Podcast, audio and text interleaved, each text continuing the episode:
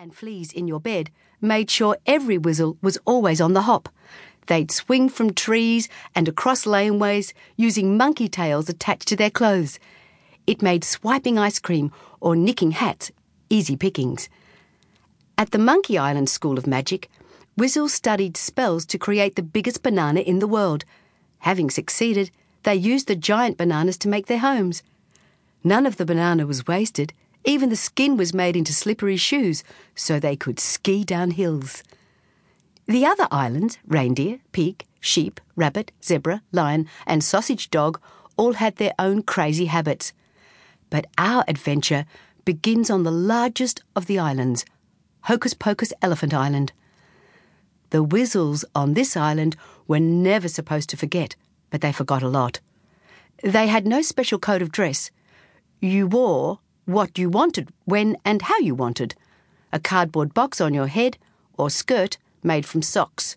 Nobody cared. Wizard Old Popper was head of all 12 islands. Old Popper's castle was on the Elephant Island, where he was principal at the Hocus Pocus School of Loony Magic. All young Wizzles attending the school were taught the art of sweet smelling Wizzle Pops by Wizard Old Popper, the master Wizzle Popper. Wizzles came from all the islands to learn his Wizzle popping secrets. By the time students left the school, they could hopefully produce sweet smelling Wizzle Pops and take part in daily Wizzle Pop competitions.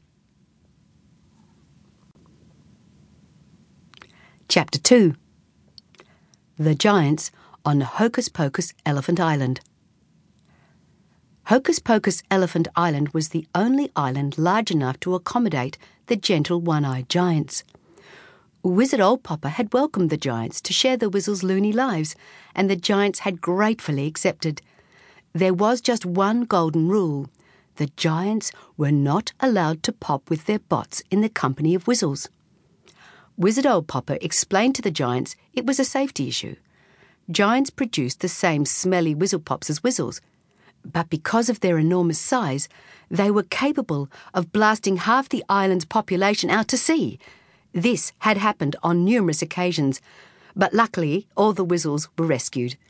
The giants now lived happily alongside them and only popped with their bots behind closed doors. Lucy was Wizard Old Popper's much loved granddaughter. She had blonde plaits, blue eyes, and a cheeky grin. She lived with her parents, Wizard Awol and Witch Rose, in a sparkly white cottage built on the elephant's ear. From her bedroom window, Lucy could see over the enchanted forest located down the elephant's trunk. The forest was filled with colourful, high bouncing bunnies who somersaulted above the treetops.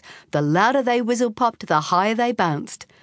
The forest also grew luscious plants never seen by humans licorice vines that toppled from the trees, producing bunches of pink and white marshmallows, and enormous flowers that exploded from the earth every night. The Wizzles used these flowers as hats and buckets.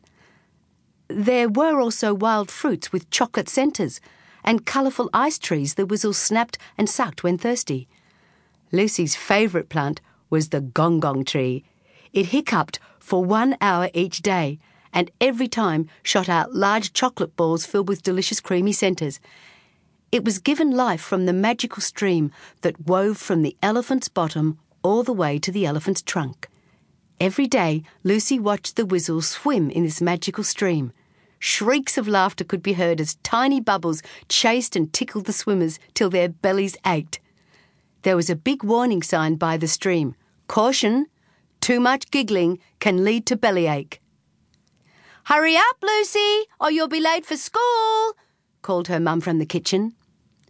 Lucy had just finished the last morsel of her favourite fried blue spotted eggs and toast when she heard her best friend Joe.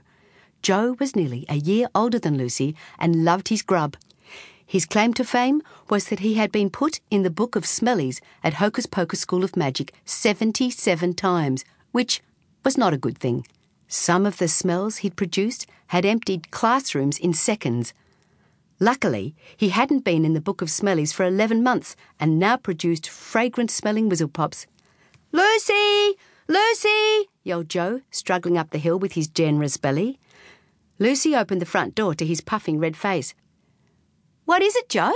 she said, turning back to plop her plate into the